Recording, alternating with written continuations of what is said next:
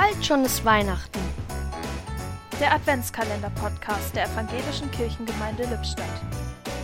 Heute mit Christina Darabi. Weihnachten 2020. In diesem Jahr ist alles ein bisschen anders. Liebgewonnene Traditionen können nicht stattfinden, so auch die große Weihnachtsfeier im Jugendtreff Shalom. Doch wir haben uns digital getroffen, zu einer Weihnachtsfeier im Internet.